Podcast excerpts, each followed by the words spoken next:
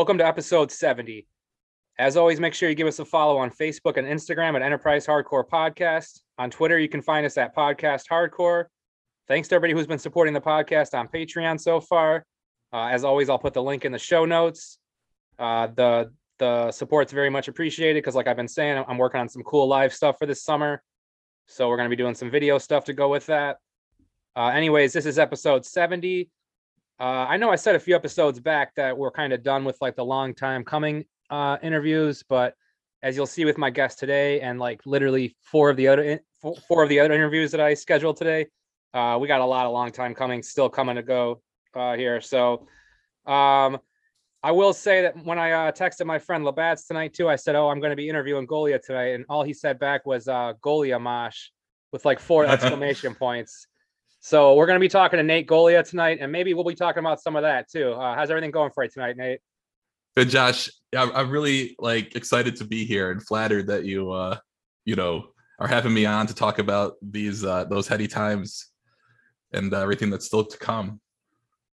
Yeah, I'm really excited about it too. Like I said in the intro, man, like I, I keep saying I don't have too many more of these blasts from the past interviews, but like I, I've had you on deck for a long time, and like I'm not gonna say all the names today because the interviews are, are gonna take a little while to come out. But like I literally have like so many more of these. I mean, the, the era that we're gonna be talking about tonight was it was a special one. I mean, you and I have been talking for like a half hour already to, to kind of yeah, peel back the curtain. So uh, yeah, we already have been kind of reminiscent about this shit. Um, so we both know, you know, I mean, these these years were very special to us, right? You know, for sure. I mean, think about it often. Uh, you know, obviously uh, you know being close friends with greg benoit doing the rochester hardcore history has brought back a lot of those memories and uh, just thinking about things uh, that you know you want to you want to remember. You remember the good times a lot more than you remember you know the bad times too which is uh which is a, which is a nice thing about memory i suppose. Yeah it definitely is. And and that's something that you and i were talking about again before the interview. And and i think about that a lot now especially like with recent experiences i've had positive and negative in the last few years that mm-hmm and and something we've all learned in the last few years is that life is definitely short. And and you know my friend ben put it best just just try to have fun with it as much as possible. You know what i mean? Like why why focus on the bad you know? It's it's funny too because like you know we're going to talk about a period of time that you know is like a you know few years. And like we've just existed in that time frame you know since the pandemic and since you started i think the podcast right around the beginning of the pandemic and like you know that time felt so long at the time. You look back on it you realize how short it really was. So you know um ready to jump in whenever you are. Yeah no i definitely am. Let's uh let's let's stick to the the usual theme of the podcast i guess. We'll kind of do things in a timeline. Yep. so let's uh start first like kind of tell everybody your upbringing and uh kind of your musical influences before punk and hardcore i guess. For sure. Uh, so I'm the oldest of four. Um, I I was born uh, in the suburbs of New York City, uh, my grandmother used to watch me during the day. She had a big player piano in her living room, and I found like all these all the music in it that my aunt used to like use to take lessons when she was in like kindergarten, like I was. So that's kind of like how I learned to teach myself to sort of play and read music like pretty young. I wasn't like good. I wasn't like a prodigy, but like it was like a big part of my life. Uh, my dad plays guitar. He plays a lot of like blues and surf rock mostly.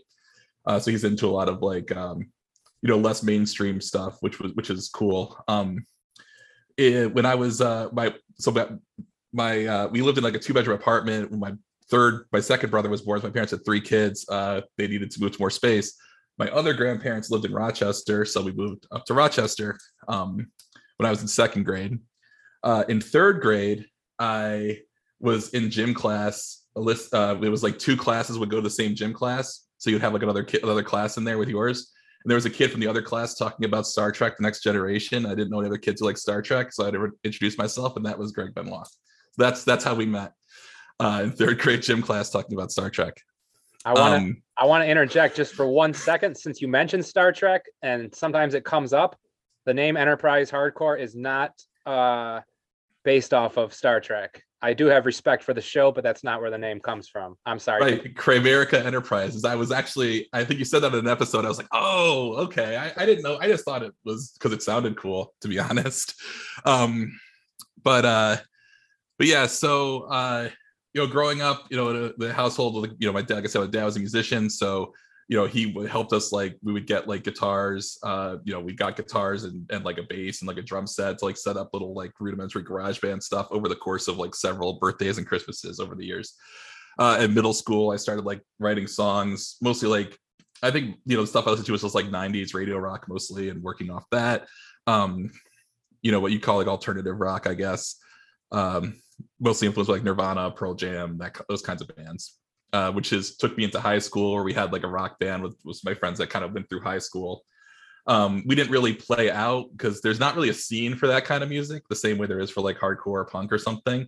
The one funny story that I have about the band is that like in our senior year we got we just we got tangled up in one of those walls uh, Water Street Battle of the Bands. We had to like sell tickets to play. And because we didn't have any fans, like basically our parents bought enough tickets so that we could like get the minimum amount of tickets sold we played first. We played our set, but then the almost the entire rest of the Battle of Bands was like 2000.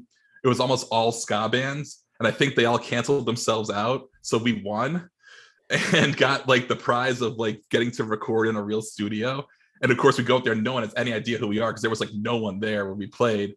Uh, people were just completely vexed by this band that came out of nowhere to win the battle. Uh, so that was like my first time in a recording studio. Um, but that was right at the end of high school. Um, and we were just going to go our separate ways. Like by then, uh, I've been going to shows for a couple years with Greg, um, and you know, was you know, our group of friends uh, from you know that was that would go to shows, and uh, I wanted to play something a little bit more, uh, you know, underground. Um, so actually, the, the there's a double origin there for a couple bands. One is that Greg, you know, by this point was more comfortable playing drums, and he wanted to start a band a hardcore band. So we started Star, a band called Stars Shall Fall right at the end of high school um, with Chad Posick, who is also from Fairport uh, as the other guitar player. Chad introduced us to Eric Unted, who you know to this day is our uh, you know our big collaborator with me and Greg, and you know one of our dearest friends. Uh, and the bass player Jason uh, came from the Eastview Mall Burger King where I worked, and more than a few uh, people have passed through that Eastview Mall Burger King around that time period like a lot of kids who would come into Rochester from like the rural exurbs of of Rochester down like by the Finger Lakes. Uh, Eastview Mall's like halfway between there and the city, and they would work there and then uh, come into the city. So uh, um, that was Stars Shall Fall. At the same time, the drummer for my rock band, uh, his name is Sean. Uh, he the the Weldon brothers were also from Fairport. They wanted to start a like Swedish metal band that they were going to call Warblade. They had it all planned out. They just needed a drummer and a bass player. Well, like I owned a bass and uh, you know, all my stuff was already at Sean's house. He was a drummer. They asked uh, Sean to join, and, and I said I would play bass. So I, I was the the founding bass player for Warblade, which would go on to be like a really great metal band, metal band in Rochester. Um, the best, the great part about that is that they like, you know, that's how I really like got into metal, which will of course come back a little bit later in the story, but like into like uh, the death metal stuff that uh, would become like you know really enmeshed with the hardcore scene a little bit later. The uh the other funny story about being a Warblade founding member is that uh I had to record the bass parts for the demo on September 12th, 2001. I was going to school at Brockport, which is uh, people aren't from the area. It's it's kind of a far like the last western suburb of Rochester is a small college there, and I went there so I could like stick around and do bands basically but I, the recording studio was in Gates, which is right by the airport. So I had to drive on September 12, 2001, basically right around the airport. It was so quiet. I got to this guy's, it was like a basement recording studio. It was so deathly quiet because there's just no hum. It was so surreal. And then I'm tracking like these metal songs about like tearing people's heads off or something. Uh, so, but um, because I wasn't like a bass player, I didn't have like any good equipment um, or anything like that. And Stars Shall Fall was sort of becoming like my, where I was like having the most influence on the music. I d- decided to do Stars Shall Fall full time. Uh, Warblade got a different bass player, and they went on to really, like I said, just really great things. I, I hope that uh, you know anyone who's listening. I think they have some stuff on Spotify. Uh, you should definitely uh, check them out if you're into like uh, into if you're into metal. So Stars Shall Fall. We recorded a demo. So I was actually thinking how to describe this, and I think that Josh, this will be American Nightmare had just put out their demo, I want to say in like 99 or 2000. And I think that was exactly what we thought we were doing. but I don't think it didn't come out that way. Uh, Eric has this great voice for like metallic music, but we were playing like old school hardcore underneath it. So it wasn't really meshing, was like sort of the feedback we were getting. And we also kind of heard that ourselves. We played the songs from our first demo at what was the last Stand Fast Break of Dawn show, was our last show with that lineup. And then um, we're, you know, we decided uh, to go in a different direction. Uh, Chad left the band and we got Jason's brother, Jeremy, to play guitar, second guitar, and we went, you know, went back to work. So I guess that takes us up, that takes us to like summer of 2002 um, but that's sort of like yeah the introduction for how i you know got into uh, playing shows in rochester um, yeah let's take a let's take a pause right there because i definitely want to talk more about that era but i want to step back just a little bit too so um now when you were playing like in like rock bands and stuff it sounds like you were already friends with benoit like were you already going to like hardcore shows and stuff at that point too? Yeah so um greg was going to like a lot of shows like a lot of punk shows uh and then like got into hardcore i want to say like around our sophomore junior year. So we were going to shows. I just wasn't i just wasn't playing that music for another couple years at that point. Um but yeah we went to we definitely you know i, think i went to my first show it would have been uh, 99 maybe i think i went to like teen center shows in 1998 but i don't know if that really counts in the same way like having to like get in the car and like having the fact that like greg had his night license mattered that was like by 99 2000 so um, what was the what was the New Year's New Year's Eve show? Was that the New Year's Eve 2000 or 99? It was 2000. 2000 yeah, yeah, I don't think I would have. I don't think I would have been risky enough to do a 99 2000 New Year's Eve show, even though we all knew nothing was going to happen. But I, yeah. I definitely, you know, I, I, probably wouldn't have booked one. I went well, to been, that year. Yeah, I, I, went to Eli. I went to. I'd gone to Eli. That was like uh, I'd gone to Eli Figgin a few times before that. Uh, you know, just like a classic place to have shows uh, out in Henrietta. So, uh, but yeah, I mean, uh, that I don't remember a lot of the shows. I, most of the shows I remember from after that time period, um, because that's when I was really like, uh, you know, sort of free to go to a lot of them um, at that point. But um, but yeah, we, we were I, we were listening to hardcore, and and in fact, it's funny because like the you know the rock band I was in, I was always bringing like these heavier parts and like trying to do like like heavy like melodies that were you know definitely like ripped out of like standfast and stuff like but obviously that was just not going to mesh but it is that, that was going on. So that's where that sort of pull was coming apart. Yes. So then i guess getting back to 2002 like you said you guys played that last uh standfast break of dawn show which obviously i just talked to eric and jeff about that pretty recently and, and that's something that's always kind of on the back of people's minds from around here because that was such a classic time and and place and honestly it's weird that you would mention Chad being in the band because Ch- Chad's a good dude, and I was definitely friends with him back then. I, I barely even remember him being in the band because I think I remember the band more like Stars Shall Fall as, as what we're going to talk about next. Like, because I booked you guys on that Mastodon show. Mm-hmm. That was one of your guys' first shows, right? With that, yeah, been with that line. That line, with that line. That's what I mean. Yeah. Yeah. Our first show was with Kill Your Idols. I don't remember who. I don't. I don't remember if you booked it or not. Um, our first show was with Kill Your Idols at Analog Shock. I remember that. So I remember I had to go to the bathroom when the analog shock bathroom was just a toilet that went to nowhere. I didn't realize that. um, but uh, yeah, uh, we we played maybe like a, just a few shows before up to the last Stand Fast show, um, and it was awesome. Like it was really like awesome to be have been a part of that. Like even though we were the first band and no one remembered, we never played those songs again. Like we're on the flyer forever, you know. and it's always like we're there. It was awesome. Um, you know, uh, I, I just uh, you know I hope that uh, you know anytime anyone gets a chance to talk in more in detail about that show, it's it's great. Um, there were other obviously those great Standfast shows that have been mentioned. I, I mentioned this New Year's show. Um, obviously the one that was at the Fairport VFW that was a big like homecoming show for all of us. We got finally got a show at Fairport that wasn't at the Teen Center. Um, if anyone is wondering and maybe you've heard, the Fairport Teen Center is just basically like it is like a teen center. Uh, it's it, all the shows have to be free. Um, and it's just it's it's not I mean it's it's cool that you can have shows there, but it's definitely like uh like playing in an elementary school sometimes like has that weird vibe just looks like a school on the inside. Um but uh but yeah, yeah no.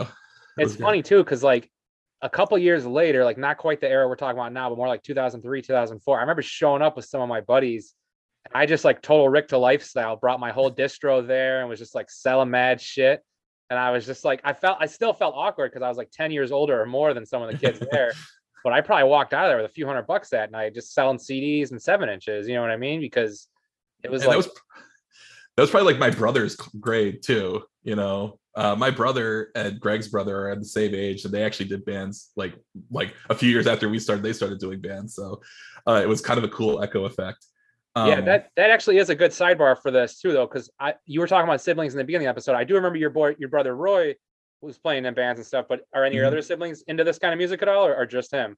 Well, my, my next brother down, Zane, uh, he did a ska band for quite a while. He actually was in a ska band much at, long after ska was uh, was popular. Roy had been in the ska band for a long time. That evolved into like you know his group of he, they do a lot of uh, you know like sort of heavier like indie stuff and that's what they sort of ended up doing uh, for most of their careers uh, uh, and then Zane did the ska band but then he he didn't really get he didn't like uh, make the transition from ska to hardcore. I think he just got into like Ghostface and moved to Pittsburgh for college. um, but uh, but yeah, so yeah, we all we all we, we had that such we had such a musical household. I mean, like I said, like my dad's a musician. Uh, my mom, you know, loves music. She's not a musician, but she like always listen. You know, she always listens to a lot of music. And my dad, you know, like I said, he listens to like. If you ever want a, a guy to talk about how mainstream the mainstream sucks, you get my dad on. He'll talk about and he'll because uh, he like talk he like just listens to like uh you know a lot of surf rock and like delta blues and like experimental music so we we did not he he was not like a guy who was like oh, like it's cool that you have a guitar. I'm gonna teach you how to play Led Zeppelin riffs. He'd be like, stop playing that Led Zeppelin garbage. we were like practicing it. So, uh, you know, we just we just had that in our family. It was was was really good to have that. You know. Yeah. So I guess reeling back again into the late 2002 uh, Star Shall Fall era. Was this kind of more like the your first time, like us playing like like like bigger hardcore shows and like in a band like this? Then at that point, then right? God, you t- yeah, you talk about booking us with Mastodon. I mean, geez, that's uh, insane to think about. Yeah, now. I do remember that. I yeah. remember the show. I was just like, I just it never really clicked with me. Like, oh my god, like I've seen Mastodon now like play like pretty insane venues. Um, yeah, we we we put together. We we we started writing songs that were we were trying to like write a more metallic tinged sound. No, not being like I, I it was. I'm gonna be honest, like when I go back and listen to it, it sound I feel like I sound like a crazy person. I was trying to like synthesize all these different sounds. I was like, oh, like we'll have like a melodic part and we'll have like this really heavy part. Um, and we were synthesizing it, and like some of it holds up, some of it does not hold up at all. but some of it is it was like I could definitely see where I was going. I just didn't really we just didn't really know what we were doing, which is okay. I mean, I, I, I it's funny now, and I actually I've heard you know since you've been doing the podcast, and I know like with uh Paul and Josh mentioned Star Paul, like they're like, oh yeah, I, I remember that band. I was like, I can't believe anyone liked us, but it was, it was, uh, it was that time where it was like after Standfast Break Dawn, there's those two bands like left such a huge void, right, in Rochester, and you didn't really know where things were gonna go, right? Could have gone anyway, and you had like the ex Standfast bands pop up at that time, like uh, From Hell and Marathon. You had uh, the Disaster because they had on and broke up the year before and then you had the bands that were younger than us, To Fester Within, the Breaking Project, and, and those guys uh, came up, and um, you know there was just a lot. There were a lot of bands, and there was a lot of shows. I, that's what I remember from that time period. Just like I could, like, there were so many shows, and you know you try to go to as many of them as you could. And we were playing so many of them, um, but uh, it, was it was a blast. I mean, it was probably a little bit too much at the time, but um, you know who knew? Who knew it was going to happen? Uh, it was really like the beginning of the internet too i'm sure. That's why i think that's why i like your perspective so much. I, I love how you've talked about going from like writing letters to people, you know, to just and like suddenly there's like internet connectivity and like you just get requests for shows like crazy, you know, that must have been insane. Dude, with that in mind, uh, shout out to EMS, Joel Stanishevsky, Labatt's, and anybody else that I owe these stickers to.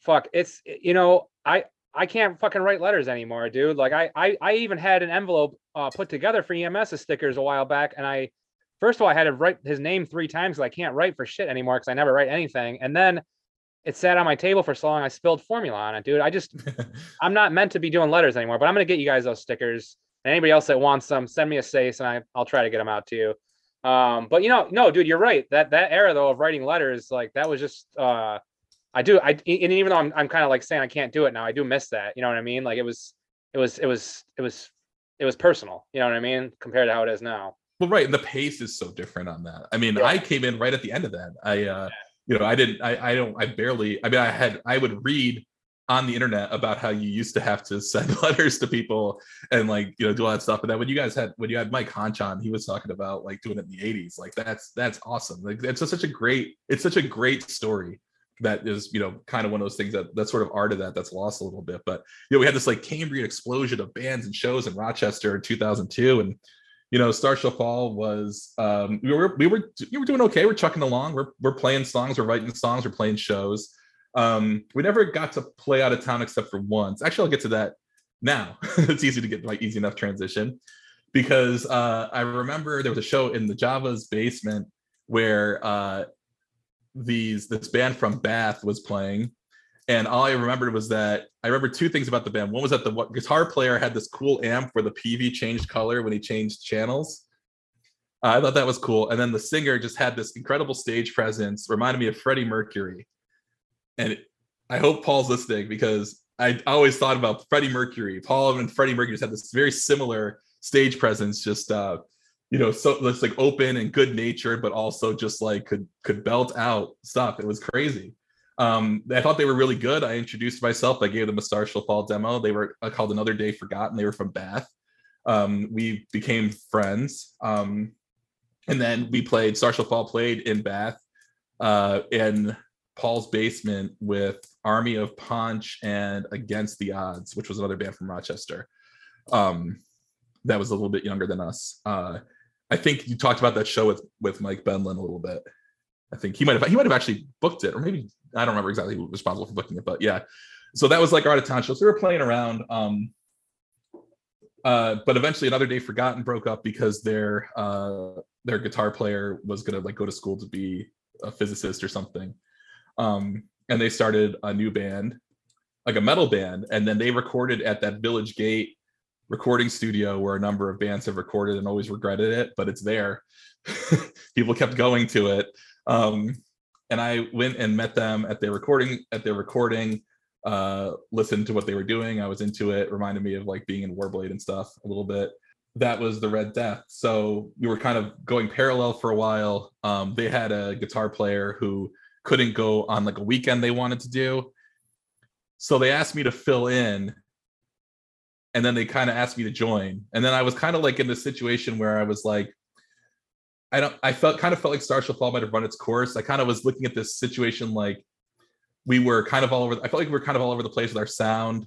Um, and uh, like Greg was doing Witness at that point with uh, Adam Vernick and Rory and his brother uh, which was like a straight up, uh, pretty straight up, straight edge hardcore band. Um, Jason and Jeremy from our band had another band that they were doing. Uh, it was more like a, a, punk band they were into. It sounded like strung out. They were like into that kind of like strung out uh, sound. Um, and I was kind of like, I kind of feel like everyone's in these other bands are pulling in the same direction. So I was like, yeah, let's. I'm I'm, I'm gonna leave uh, Star Shall Fall and uh, and do this.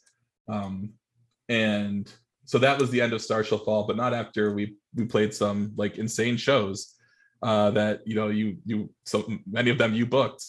I still think it's so funny that we play with Avenged Sevenfold and Plain White T's. I think that was the second Stash Fest. I don't know if you you might remember more of them than I do uh, in terms of spe- you know specific other bands, but uh, yeah, I mean that that brings us up to like yeah transitioning to the Red Death. I don't know if you want to stop oh, there for a second. Well, talking about parallels, were you were you ever in Star Shall Fall and Warblade at the same time, or did one come, or was Warblade before Star Shall Fall? And I guess we that was the same time. It was basically all the summer after high school. I was playing in one or the other band. Yeah. Um, and then I didn't. I think I only played one show with Warblade. We were like our first show. It was at the Teen Center. Um, but like I kind of, you know, by the end of the summer, it was that situation where it's like I'm out of I'm out of school. I'm free. You know, I'm finally free. You know, more school. I'm going to go to college in in the fall, right? Uh, I'm working at Burger King during the day and then practicing in the afternoons and stuff uh, with all my best friends. It was great. Um, never get that time back, but uh, by the but I kind of knew I was like it was I I kind of knew after a few uh, after a few weeks with Warblade that like I wasn't gonna like be able to like play bass in this band. I didn't have enough money to buy bass equipment and guitar equipment. I basically had to just choose. I had to choose one instrument to play seriously. So that was what happened. Yeah did you guys play like a last show with Star Shall Fall before you started doing the Red Death, or did it just kind of fizzle out? Our last show was not. We didn't play an official last show. It did. It did kind of fizzle out, and we played in a garage. It was awesome. It was a really good show, actually. I want to say it was with the Marla Singer affair because I remember Ray being there. I hope you get Ray on. Uh, uh, uh, and it was it was like I, feel like there was a band coming through that they had booked. Like I feel like it came through them though that they wanted like a another sort of like metalish band to play with them and this band that was coming through. And I think it was out in Scottsville in like a garage. It was an awesome show. Uh, I remember That's Stefano. That past Stefano's garage? It wasn't Stefano's garage, but um, I know he had shows. I never played over there that I can remember. Yeah. But uh, I, I hope he doesn't mind me saying this, but Ray's definitely one of the people I was referencing in the intro, and I've I've talked to him recently, and at, some point we're gonna make the schedules line up. So shout out to Ray. He's definitely good. great. I can't wait to ham it up with him about Marla Singer, and there's so many funny stories with that dude, man. It's it's it's hilarious, you know. So I can't wait. before we jump into the Red Death, there are a couple things that I, I wanted to ask you about. One was, do you remember an American Nightmare show that you booked where you asked me and Sean Sean to do security? Was that at the? It was at the Penny. Did I ask you guys to do security? Oh, probably Yeah. because they had. Did you guys end up doing it that night? Yes, you said all you have to do is make sure no one jumps on the speakers. Um, I you kind of remember You that. stand over there, Sean. You stand over there. Just make sure no one jumps on the speakers. That's I all you have to do. because I think it's because their sound man was a total douchebag. Oh, yo, and that goes back to was the Mastodon 5.0 show before that or after? It had to have been after that though, because that was 2002. Because Yeah. I know at specifically at that show, I had to pay for equipment being damaged, and their their sound man was a real douche, and he would like Mhm. complain about shit. I know there was like an incident recently with uh uh, I don't care about saying them. It's not like I'm ever gonna have them on here. And they didn't. I don't know if they really did anything wrong, but I know Vane and there's like a mic stand yeah. thing in New Mexico yeah, or yeah. whatever. And at first I was like, why would they fuck around with people at a venue? But then I started thinking about it. I was like, you know what? That sound man at the Penny Arcade would have done the exact same thing. I bet. You know.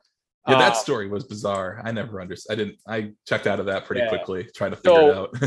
I vaguely remember you guys doing that, and I can imagine because of their sound man being a douchebag, and because um, there's one dude who I'm friends with now, Sam, who ended up doing security for them later. But like the people they had in the beginning, when I first did the first couple of shows, I was like, "Yo, I don't want these dudes anywhere near where the pit is." So I just told Joe from the Penny Arcade to have his security dudes just kind of hang in the back and let our people kind of. I think that's how I did it. If I'm, you know, yeah, you you yeah, you basically said like I don't want their security guys. I don't want like at the front of the show. yeah, That was a. I don't remember who else was on the show. I was. I know it was American Nightmare Death because I know. Death threat, striking distance, bad business, and that and miles between us. Yeah, uh, a great show, an awesome show. I'm s- I, am sorry to say that I really only remember the American Nightmare set only for how funny it was. I'm looking at Sean and we're like laughing at each other because we're like, how, we're gonna keep these people off the speakers because American Nightmare hits the first note. I think their the opening song was Hearts. Yeah, So it's got that big sing along part, you know, screaming against you, nothing. And I was like, well, I've given, I'm lost. I'm just singing along now. I'm just like putting my hands up and singing along to try and block the uh, speakers more than anything. well, but uh, but I yeah, you guys. I appreciate you guys uh, offering to help at least, or me asking you. You guys saying it was okay. There's so many DIY like things from those shows back then. Like I know I had the building on fire dudes. Like when I booked that that crazy like Thursday HopeCon show at, at the Mm-hmm. uh, town park or whatever. yeah, Like they were working the door, and I was just like, "Yo, I don't know if like cops or any weird people are gonna show up." So anytime you guys get like tens or twenties, just put those in one pocket and keep the ones and fives visible. And I would just walk by Maduro every so often. He would just hand me the tens and the twenties. You know what I mean? Like, and that was years before I started doing any like real hustling shit. You know what I mean? So it's crazy that I already kind of had that mentality back then. You know what I mean? So, but um, well, I'm sorry. You you had other crazy uh, things you were, you had in mind that you wanted to say. no, I was going to talk about that show actually. I I, uh, I do think there's a video out there. The Every time I die set where I'm standing at the front looking like a total ape. Uh, they played at last. They played after Thursday. Mhm. I don't remember if that was because of like a driving thing or not, but it um, was. yeah i think they got there a little late that Yep. was a great show i know it's come up a bunch of times but like again like a thing you'll never recreate carry on at that show by the way getting to see and then one of those things where it's like oh carry on broke up like that the where that with that was like dramatic a few months later right and I was That's like, great. "Oh, it's cool." I got to saw, I got to see Carry On, and then like years later, I was like, "Holy shit!" I got to see, at least I got to see Carry On like play a floor in like in Rochester. Um, uh, no warning, actually, I got into them a lot more recently, like a few years ago. Um, that album they had that has "In the City" on it. That's such a great album for like just like working out. When I started like working out more, I would listen to that a lot. I wasn't listening to much at the time, but I was like, oh man, I got to see them too, like like a long time ago. So, um, trying to think of uh just a few other uh, a few other notable shows. Like I said, there's so many of them that they uh they kind of they kind of run together. I mean, we did those shows at the uh, at that at the the show space on Lyell Avenue. You know, that was that was an interesting experiment. Kind of not sure how that ended up, but uh, I think I think because I think we played a show there with Found Dead Hanging. I think Stars Shall Fall played with Found Dead Hanging there.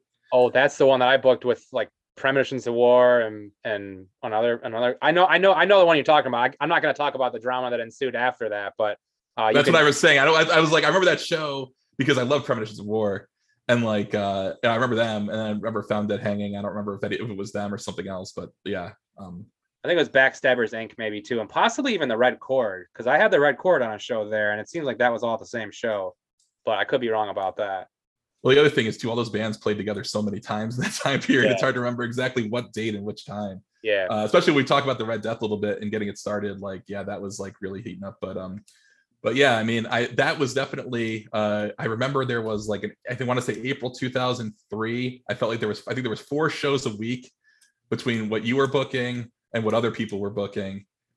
Um, just like I said, like an insane amount of of, of shows going on uh, in Rochester all over the place. So I, in hindsight, I, I can't believe you kept your head above water. Like it was just. uh I definitely didn't. I mean, you know, I uh, I wish I had uh, more more uh, specific memories, but you know, it is, yeah. was a long time ago. Um, so, so yeah, we should talk about around that time because I think that's when I go get into the Red Death.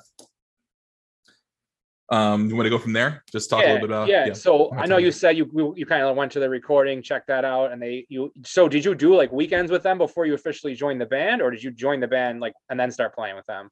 So I played the first weekend with them. Uh, that was the first time they were going out of town. The Red Death used to have this huge.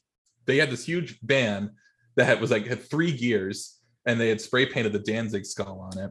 It was rusted through, and of course, like I've never done anything like this. Here I am with like all my equipment in the back of this van, and I'm like, I don't. And we're driving from Bath to West Virginia to Southwest Virginia, practically to the Tennessee border. Um, it's like a 10 hour drive to make this show. And like, yeah, we're going through the West Virginia mountains in this just like metal box on wheels. It was an insane experience. Totally like a lot of fun. Played that show. Played the next day in Blacksburg, Virginia. That was with uh, Dominic Mastronunzio, who was their friend from Bath, who would end up being the bass player for the Red Death. Uh, he booked that show for us uh, with his band at the time, Shadows in the Silence. And then uh, Graham had gotten us a show. So it was funny because Graham was playing this metal band, but he was booking a lot of like fast hardcore bands and listening to a lot of fast hardcore. Uh, he was like definitely more in tune with the sort of scene that like Nick Barron was having out of Buffalo at the time, even though we were playing in this metal band. And he liked metal and everything, but like his like booking stuff was that. So we played in Baltimore with the Spark. uh, in a, all I remember about the room is that had all, I was all wood paneling everywhere, and that we played with the Spark and another band in Baltimore. So that was the first weekend I did with them. Then we came back. That's um, that's another thing that doesn't come up here a lot though is, is the whole Baltimore connection. Like I know I had Pat Martin on here in the beginning, but like mm-hmm. there was a there was a strong Baltimore connection with Rochester in all those years too, with like Game Winner, Looks Like Rain. I don't mm-hmm. remember who was in the Spark, but Mike Riley was in like a million bands before he was in Pulling Teeth. You yeah. Know?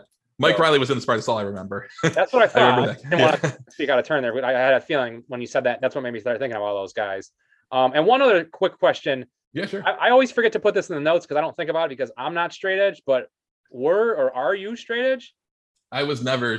I was not really straight edge ever. I may have been like for a minute, but I, I, I, I never been like a hard drinker, heavy right. uh, drug user or anything either. Um, right. but I just like um I, I, don't know. I, I, didn't. I didn't stick with it after like high school. I was just kind of like, I'm just you know, gonna, I'm gonna be like a social partaker and yeah. stuff. Like I said, I never got like drunk or anything, yeah. and I didn't drink out with the Red Death either. Well, like I just, you know.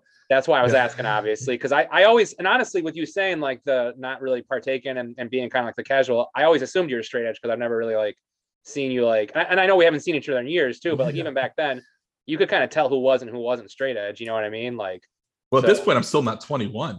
we're only in 2003. I don't turn 21 for every year. That's so true. I can't But really even- like belly up to the bar. Yeah, but even point. so, you know how it Yeah. is. But but no, Sure. it, it definitely kind of uh will uh make sense with the Red Death asking that question, obviously though. So Well, Josh is straight edge, and Yeah. like, so I was like, you know, I, I wasn't trying I wasn't like um conscious to like, you know, so he wouldn't be by himself not drinking, but it was more like, well, he's not drinking either, so I don't have to, and like, you know, he and I can, you know, you know, hang out with people. No one ever really. But when I was in the Red Death, they weren't like hard, wasn't partying as hard as I think they were after I left. But uh, we'll get to that in a sec. Um, but uh, yeah, I also was vegan for a long, but I was vegan for a long time uh, up until about 10 years ago. Um, so uh, my wife and I were both vegan. My wife, who I met in 2002, uh, you know, we're still together. uh, we have two kids, we live in Texas now. So, uh, you know, it's, she's been along for the whole ride. Um, so, so that's my, that's my history with that. So yeah, I'm vegan at this point. I was vegan, but not straight edge, but not really like a big drinker, but it's, you know, the Red Death and we're doing that. Um, Stars Shall Fall, we recorded our last demo. All, all three of the Stars Shall Fall demos are on Greg's uh, Rochester Hardcore History SoundCloud. Um, I think that they're, uh, you know, if you want to listen to them and get a handle what we're doing, and you know, I think that would be that would be cool. I would love to hear someone else's opinion on the on the Stars Shall Fall songs at some point. Um, I guess the other thing I want to mention before actually we get too much into Red Death was just like because I mentioned uh, a bunch of bands, uh, you know, after like sort of rushing in to fill the void and Stamp Acid Break of Dawn left. But you mentioned them, and I, and I should have mentioned them before. Is Building on Fire, you know, my absolute favorite Rochester band of all time. I loved, I loved their, I loved their music. I loved their stage shows. Uh, obviously, Sean and I have been friends for a long time, uh, and we're playing music together for the first time, like now, which is kind of cool. Um, but like Sean and I, it was funny because you, you, you, like I said, you had asked us to do this, uh, do that security. I remember thinking at the time, like, I guess we are the two biggest dudes because like we're both just like hefty dudes. Um, now I feel like you know a bunch of bigger, stronger dudes who would have been much better suited for that show, but maybe not at the time. Um, but Sean and I, not, we had the same guitar. I think we had the same amp too. So we were like the two biggest dudes in the in like the two like heftiest dudes in Rochester who both played the same orange Schecter guitar. It was like the second cheapest guitar at Daddy's Junky Music. So it wasn't like we had the cheapest guitar. Like we both had the same thought process. Uh, so he and I have been like, you know, sort of almost like kindred spirits in that way for a little bit. Um, uh, but like, yeah, I loved Building on Fire. I thought they were great. Um, the, the the episode you did talking about the about the episode you do talking about them, I love. I listened to them more than once, and uh, I love their tour. That that the tragic tour with Standfast, like just um, really great, really great story, and almost and really too bad that they didn't um, you know get the chance to to play out more. So I hope to you know that's why you know I just just wanted to say that like Rob's been on your show a bunch obviously and and he's you know he's great um you know the other guys in that band are all are all nice guys too so I just I, a lot of I remember a lot of those those great times at shows was like hanging out with those dudes and uh you know cracking jokes and stuff you know that kind of thing so Building on Um, Fire Part Two. I'm sorry, Building on Fire Part Two. I'm gonna do real soon. Uh, I wanted to keep the intro short today because I, I I don't know. I I don't want to do like the three minute intros anymore. But uh, there's I'm gonna do like a two year anniversary, like a couple different episodes of like special people that are special to me in Rochester, and and they're definitely gonna be a part of that. So that's gonna be then.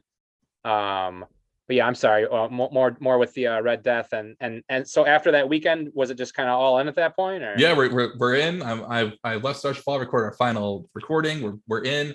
Dominic's gonna move is, is gonna leave Virginia Tech and come up and join the band on bass. We didn't have him for a while.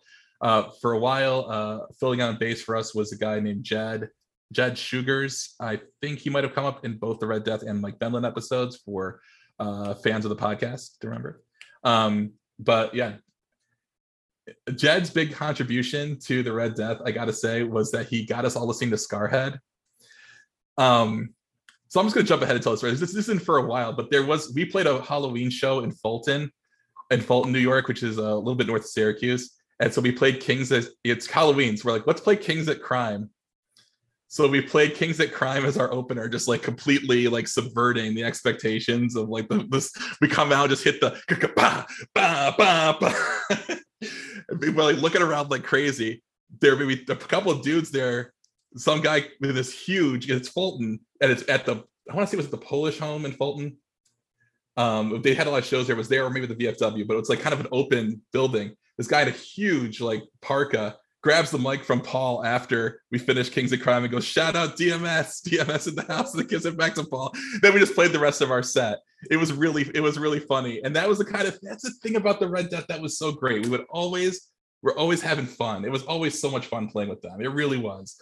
Um, just an absolute blast writing songs, recording songs, playing shows, cracking jokes, listening to Skarhead in the van, and then playing like metal shows uh you know we're coming out we're all pumped up from like listening to uh to that.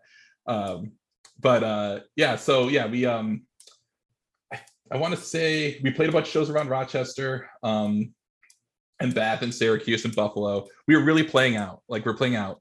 Wrote a new set. Oh god the first the very first thing i did though when i officially joined the red death though this is a great story uh and that it's humiliating uh I we practiced in Graham's house, and he had this old farmhouse, and I'm like jumping around trying to get into it. I fall, I trip, I fall into the wall, and just put a huge Nate-shaped dent into the sheetrock of this like old farmhouse. It's, but yeah, but we were just having a ton of fun. Uh, we recorded a, a, demo with our new songs at Hopewell Studios with Dave Drago. Dave was actually in that rock band I was telling you about for a time period when I was in high school.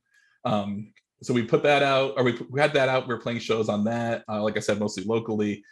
Um i don't remember all of the extent of like our playing out in until we get to us going on our longer tours that i went on which is only a couple of them and not the longest tours i ever went on for sure jeez.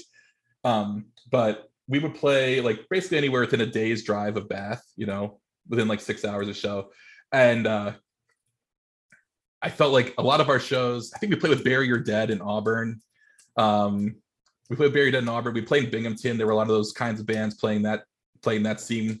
Uh, we played in Scranton. I think we played a fest when like Figure Four was playing. So I was like, we were just, I was like getting, I was like getting into that style of hardcore. It's like sort of a break from Red Death, where I was like trying to play metal. Um, and then you know I did get back together with Greg and Eric, Adam Vernick, and Pete Kniff to do. We were going to do an all vegan band that was going to be a side project, basically of the Red Death and Witness. Um, called Of Wolves, uh, which is also out there. And like if you listen to it and then you listen to like the first Your Dead record or anything by Figure Four, you'll hear what I was listening to at the time. Um, but uh, so that's we got into the Red Death. So like yeah, so the Red Death, we're writing songs, we're playing shows. Uh, of Wolves is, is taken on as a side project. We Dom comes up. We went on a three week tour in the summer of I guess it was the summer of 04. It would have been the next year. Um, that two of the weeks was with a band from New Jersey called With Resistance. Uh, they're sort of like that chaotic, melodic New Jersey sound. Um, sort of kindred with bands like The Assistant, but like in that, you know, like I, people, it's going to sound lame to say so. because I don't, I don't really want to say so because, but you got to understand it's 2003. We didn't know where all these things were going. Somewhere between like Thursday and then like The Assistant and you know all those kinds of bands that were just like in the New, northern New Jersey area. Um, and yeah, that was where we first. That's where really where um, you know, I really got to like be in the van, driving around, going on tour, playing shows of all kinds. Played in uh, Detroit, uh, which I, I I don't remember anything about the Detroit show except that you know Detroit's got like a huge Middle Eastern population, and I had like the absolute best falafel with rice I've ever had in my life but I found out later that I had walked down like some horrifically dangerous street to get it. I didn't even know as I was like, you know, okay, I walk around Rochester. How different could it be? Oh, yeah. It turned out they were like, where did you go to get that? I'm like, oh, that way. Like, oh my God. um, but uh highlights of that first tour, um, I think the biggest one in hindsight was getting to we played it in a basement in Sioux Falls, South Dakota with Baroness this is right after Baroness had put out their first couple, I guess, like EPs. You know, I I loved them. I had heard them before. It was a huge thrill to get to play with them. Uh, later, I would see them in Utah with like flashing lights and stuff, like at a huge venue, and I was like, you know, it was crazy. That was like the I don't I had not seen them for years in between. Um, but yeah, I got to play with Baroness, uh, which was which was fun. Um, we played uh, in Iowa a couple times. Uh, we actually we usually get a pretty good response pretty much anywhere we played in Iowa, Iowa City, and Cedar Rapids. Uh, we played there a couple times. Uh, we might have done a week tour before this three week tour that I'm forgetting about. Um, because I know we played in Iowa twice. but I don't remember exactly when. Uh, we went all the way down to Daytona Beach. Um, played in Daytona Beach in Jacksonville, and in Jacksonville we actually stayed with Sean. He by that point he had left uh, Rochester and moved down to Jacksonville, so we stayed with him. Um, got to see him again, which was cool, and then came back up the East Coast. So that was the three week tour in the summer. But that's when the uh, Metal Blade situation came in. So um, we'll stop there, and then we can talk a little about that in a second. But yeah, so that's that's basically my you know first year at the Red Death. How loud was Baroness in a fucking basement, dude? It was so fucking loud. Fucking oh my god. Yeah. Yeah, it was loud. they did not disappoint.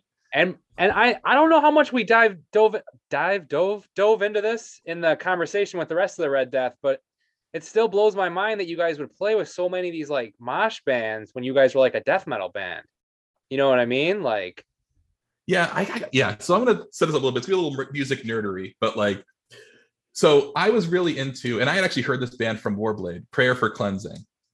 Um, and they were like a metal band with hardcore parts. They didn't have solos or anything, right?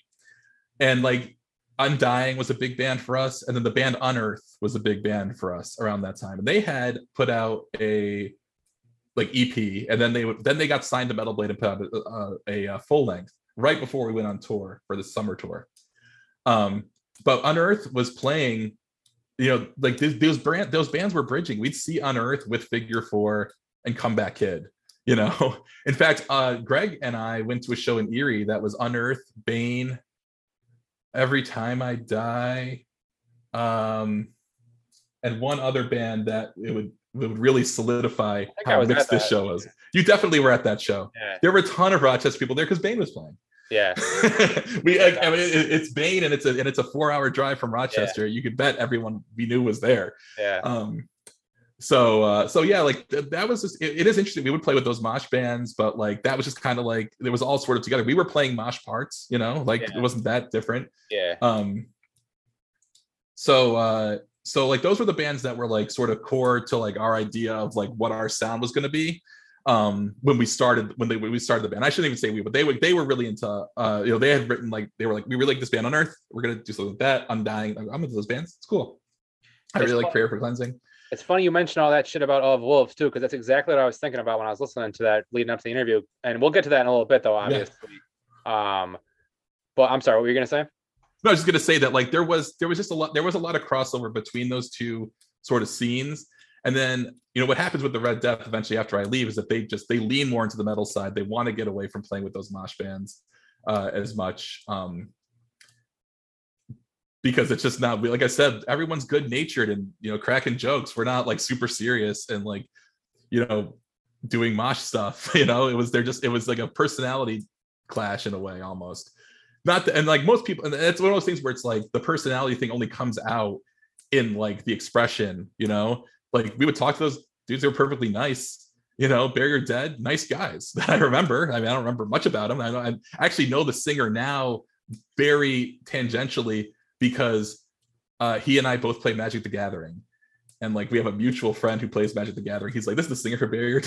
He's like a teacher in Massachusetts uh, that plays Magic with my friends. Um, so, uh, but like, yeah, I mean, it was just you know one of those was one of those weird things that you know you're getting into this time period where that is starting where there's starting to be like a little bit of heat, like sort of building up like like a pot like I mean there's heat all over like in terms of like bands getting hot but I mean like heat building up in the pot at hardcore and like there's just a little bit of like you know sort of the crews are popping up and people are having beef you know? So we're trying to you know like they said they were trying to get away from that a little bit when I was leaving. But like there was that there was that brief time period where like the idea that a band could play death metal riffs and hardcore breakdowns you know like your prayer for cleansing like your undying like your first couple Unearth records you know could play with hardcore bands.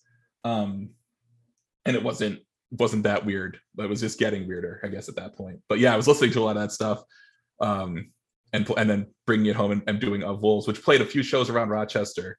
Um i think to just talk about why of wolves ended quickly uh you know we played a few shows around rochester. We were we had recorded with with doug um at watchmen. And uh you know we were going to go on uh, like a short weekend tour, but some of the members were just like, I'm not really like feeling going out on tour. playing this kind of music right now because there was a, like a big upsurge in violence. I'm just kind of taking a break and it was like, okay, respect that. You know, I knew that Red Death was going on tour soon anyway. Um, so, you know, that was how it went with that. Um, of Wolves played a couple pretty cool shows. We played the Spark again, if you can believe it, with, a, with a Spark with another band. It's nothing like the Spark. Um, I want to say that was in uh, the basement at RIT. Um, yeah, that would have been in uh, late 03, beginning of 04. Oh, and then Red Death, before we went on this three week tour, we recorded the EP that they mentioned with their friend from Corning was going to start a record label and put it out. So that's what we actually had shopping. We were not really shopping it around, but we knew a guy who knew a guy through Metal Blade. Uh, and that was how it got to Metal Blade. And uh, then suddenly the Metal Blade offer was in front of me. Before we dive into that, I want to say a couple of things. And I honestly, I've never, and this might, I don't know if this is going to sound weird or not, but I've never once, aside from editing, obviously, I've never once gone back and listened to one of my own episodes. I'm going to listen to that Building on Fire one again because we want to make sure that we're we're not going to talk about the same shit in the second one. And I now kind of want to go back and listen to the Greg Benoit one from the first one because, dude, I don't remember of Wolves at all. And, I, and again, I feel kind of like a dick saying that, but I don't. did him and I talk about them on the episode? He might have mentioned it. Craig's very humble. I feel like this is my first time ever hearing that band when you got because I know I would remember a band that sounds like that because as you well know, like that's the kind of shit mm-hmm. that I, I I like and go off for. And, yeah. and like I feel like I remember you guys playing in a band like that. And I know, you know, one day I'll probably illustrate the reasons why I wasn't really around uh, for those years on the podcast, but I didn't go to as many shows and I stopped booking shows around that time. So it's likely that the overlap is right there when I wasn't really going to a lot of shows, but I still feel like I would have heard that at some point, you know? Yeah, I mean, I'm not offended or anything. I, no, I'm not saying I, like that. I'm, just, yeah, I'm not sure. saying it like that. Yeah, I'm just yeah, more mean, like shocked that I, like, I when I put it on, I was like, I don't remember ever hearing this. When you said you hadn't heard it, I assumed it was because you, like I said, like you were booking so many shows. Like who knows? Like you, there were just so many bands you must have been getting demos and like listening to to figure out what the, if they were cool. Like I, I, I, that's what I was saying. Like yeah, it was just, it was like a side project that was a lot of fun to do. Yeah. Uh, for us, it was like we were basically blowing off steam uh, from not like not like we had steam from our other bands or anything, yeah. but like uh, you know, like oh, it's like something. It's like a sort of vacation from ourselves. Like yeah. we would we could go out and like act like tough guys for a little bit, right? Um, uh, of Wolves played with the Red Death uh, in Bath uh, at like a very famous Halloween show where the Hue of Two also played. Uh, this is a this is a good show for uh, you know in, that that that's popped up on many of the nostalgia sites as well with a with a bunny swinging a chainsaw. But of Wolves came out, we had like we were we like really hammed it up. We like put bandanas on and like pulled our hoods up. And I'm like, I'm just the same guy from the next band, you know, just acting totally different. We recorded the EP that gets, you know, puts things in front of the Metal Blade. And like so they talked about me leaving the band uh, you know, a little bit, and they were very nice about it.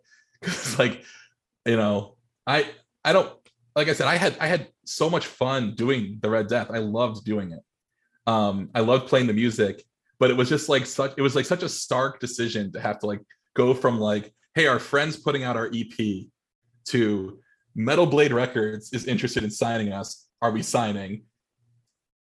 And there was definitely like some like what they said about me was that like I was like, oh like, oh man, that's like too too corporate. But I gotta be honest, like the real thing was that like we played we would play shows with metal blade records bands and we would play and we would listen to that unearth album that had just come out before our tour. Like we listened to it. I mean we're driving around listening to that. And i was like i can't i, I i'm not metal blade material i suck like i just i it was uh, it was a lot of it was like i didn't want to admit that i was feeling that way you know that i was just like because I, I i really want to say that because like they they were they were so like i said just like such good natured guys like the idea that I didn't sign this this contract where I could have like played with them as a career sounds crazy, you know.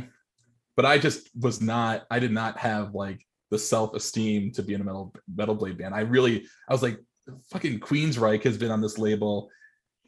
I don't know what I'm doing. I'm. I'm a, a story that I think illustrates that is that we played a show. I want to say it was somewhere in the Midwest, mid Midwest and Mid South. Um, the band Ion Dissonance, which I don't remember if they were a Metal Blade band, they might have been a Metal Blade band. They were from Quebec. And so we're like hanging out backstage, the other bands.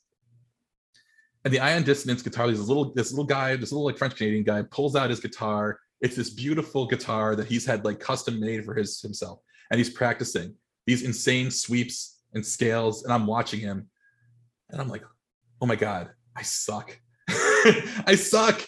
I, I, I, that's all I could think. I, I just had such like you know, I hate to say, I hate to say it because it's like a joke. I had such like imposter syndrome when the contract was in front of me.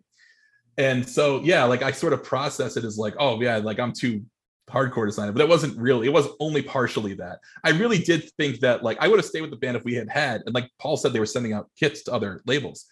You know, I would have taken a more mid-level step, something where I could be like, okay, like I've got some time here to sort of grow into it. But I did not, I just didn't feel like Metal Blade material. And basically, exactly what I thought would happen when I let the band happen. And I was happy for them. They got a guitar player, Aaron, who was way better than me.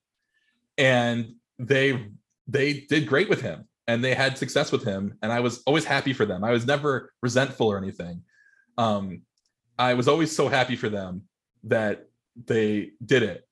Um, I wish I, I, I the extent that I wish I'd done it is more that like I wish I had had like a little bit more time to like grow with them, you know, and like be and and and do the band for like another year without without the pressure of like now you're a Metal Blade band, uh, band on top of it, you know.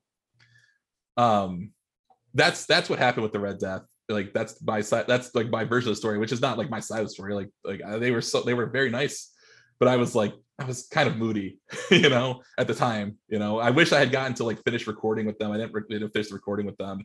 Um, I eventually the next year, so it's 2005, I think, when I left the Red Death. Maybe 2004. It was like right at the end of 2004. 2005, um, they played a show with Aaron at um, there was a club out in Henrietta. Do you remember what it was called? I don't remember what it was called. Um, but it was a club in Henrietta. My uncle lived in Henrietta. I was living with my uncle because my parents had moved into a smaller house when I moved out. Uh, so I don't have a room. So I was living with my uncle going to MCC.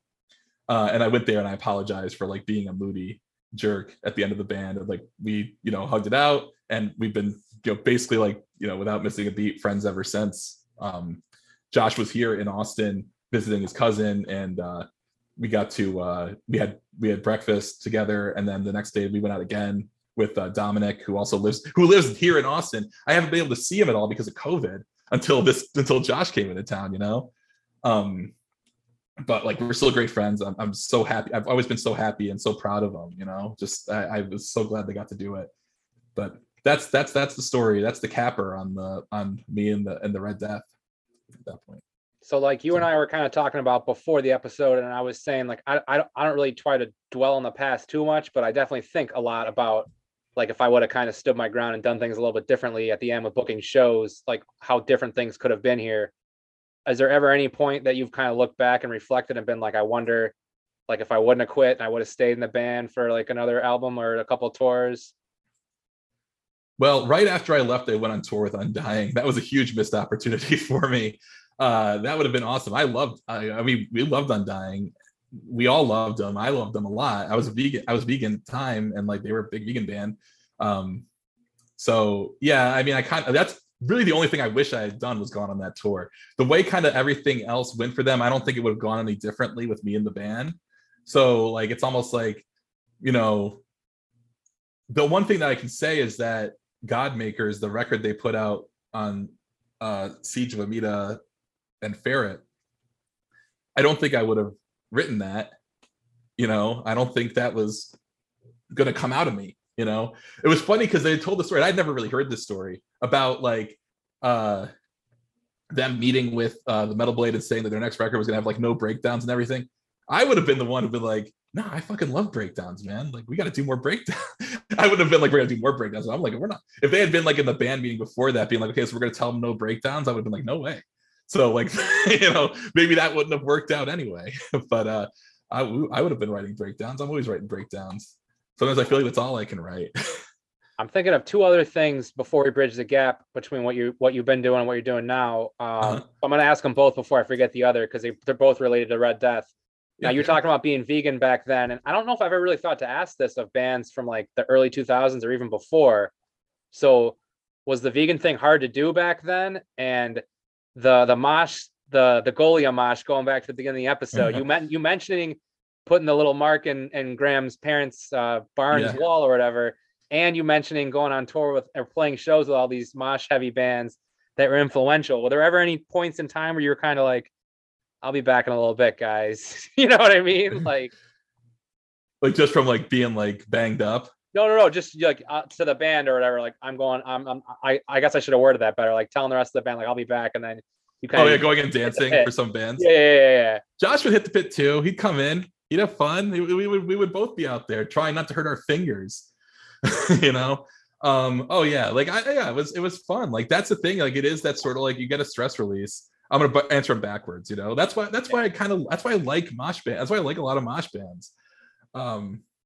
You know I uh and why I love playing breakdowns because like you know you're building up, you're building up, and you, you get that like you know sort of cathartic release. Um, and I think that's a great that's a great part of hardcore, like being able to have physical release. Now you don't want to be a jerk to other people. In fact, I'm going to tell a story now that I told you before the podcast. I told you I'd tell it on this on the show. It's funny. um, the only show I've been to since I went moved to Austin because of COVID and you know some other things that have happened. I went to see a show. It was ter- uh, I really went to see Year of the Knife and Terror. I fucking love Year of the Knife. Talk about like how much I love mosh bands. They're so good, man. They're so good. Um, but but Year the Knife played, and then another band played, and I was kind of standing up against the wall in this club that sort of it is. You know, it's like it's like the, your basic like music club stage the front, and there's like a room for the, you know, for the bands. And then someone like someone was dancing like close to the crowd, and they just came around and smacked me really hard in the back of the head. Now I'm just gonna say I'm not gonna get into the whole thing, but like basically what happened, you know, right leading up to this is that my wife had had a serious injury and she had been recovering for like weeks. And she's basically, I'm like, I want to go to the show. And she's like, you know, i've been home, we'd all been in the house. And she was like, you can go. You know, she's like, you know, um, she was better at this point, a little bit better. Um, you can go, go, go, like, you know, we're gonna, and also don't get hurt. and so I'm like, I get hit in the back of the head, you know, my glasses kind of slide down my face, and I'm like kind of seeing stars. I don't, without thinking, I turn around, I just shove the person who hit me in the back of the head. Turns out it was a kid. I'm forgetting that I have not, that I am now 37 and not 23, and I'm this big guy, and it's like it's like a you know 20 year old kid who's a little smaller than me. And the band goes, "Hey, who's that big motherfucker who just hit that little kid?" And I was like, I grabbed the kid. I'm like, "Hey, and I'm really sorry. I'm really, really sorry." And I'm like, I'm like, I, I just kind, I was kind of like my, uh, I was kind of like not thinking straight because I just been hit in the head. I'm like, I'm really sorry. Like, like the kid kind of like he picks up his he's pissed off. Like I just, it was embarrassing for both of us. God. Was the Uh, band was the band calling you out or using it as a mosh call at that point? No, I think they were calling me out. I felt super. I felt really bad because like, you know, it was just it was just kind of like this sort of like um, you know, instant reaction that I didn't that I didn't, you know, think about in the moment. I was like, oh my God, now I've got a concussion. Uh, but anyway, so then of course, like they finished their set, Terror comes out, Vogel gets on the mic. Hey, let's get some more positive energy in here. Let's close up this horseshoe. and I was so I was so embarrassed. I went to the back of the crowd, watched a few Terror songs, and I went home. I actually stopped at one of my friends' houses in Austin, uh, who doesn't like know anything about hardcore. I was like, I got to tell you this story, man. I'm like so humiliated, but uh, I'm always thinking like, man, what if the next time I go to a show in Austin, like that kid's gonna be there, he's gonna be bigger and stronger. He's gonna recognize me, and I'm older and frailer. Man, and more he's, gray hair. and he's had two or three years of, of COVID lockdowns. Yeah, and he's probably sure. one of those fucking alt light hardcore kids now who's like not. anti everything, and he's gonna come out there fucking ready to rock, man. Well, I wanted to go. So here's how here's how things go in Austin. One weekend we went to a beer garden that has like a playground for our kids to play at. Uh, and then the, and then like last week, uh, Sunami played there with like 10 other bands. I think like Mind Force played, I think Drain played. Oh, that Gulch. show. Yes, this Is was like at a be- or whatever. it was like a mini fest. Yeah. I mean, they have they have a lot of space back there. They have a big stage, a lot of space. And I was like, I didn't go. Did I didn't Zulu go. play? Did Zulu play that? Zulu might have played it. I know they played in Austin recently. There's a show recently where the sound man got the shit kicked out of him because he put on like a Trump hat or whatever. I think that might be the one. It was somewhere in Texas. It was either that there or like Texas. Fort Worth. Yeah, but if Fort Worth maybe a little bit more likely. Like this, this place, this place is like Austin. It's not going to employ truck dudes. But, but you don't know. But the um, Justified Arrogance dude was posting about it the other day, so you can scroll back there and he's got it on there somewhere. I don't know if you if you fuck with him at all on Instagram. He posts a lot of cool Uh-huh. shit. not Um, him specifically, but I follow a lot of those other bands I was talking Yeah. about. You uh you remind me of an incident. I don't know if I've ever talked about this on here though, but and this is like the worst band for me to have done this to. This was like I don't know what year, maybe 2002, 2003, somewhere around that when we we're going back to the Bane thing, when we were traveling everywhere to go see Bane. Yeah. A bunch of us, a bunch of us piled into John's car, and like five of us went up to Canada to go see Bane. It was like Bane, Strike Anywhere, maybe even Good Riddance, like one of those kind of tours. So you Mhm. know it's not going to be all hardcore kids. You're getting the fucking the what what what would Brandon Karmer always call those kids? The uh I can't remember, but it was something funny. The the something funny. Um, but anyways, I'm I'm like standing there watching Bane, and like we're we're like, you don't. I never really moshed to Bane. I would either stage dive or sing along. Yeah. I can remember moshing them once or twice.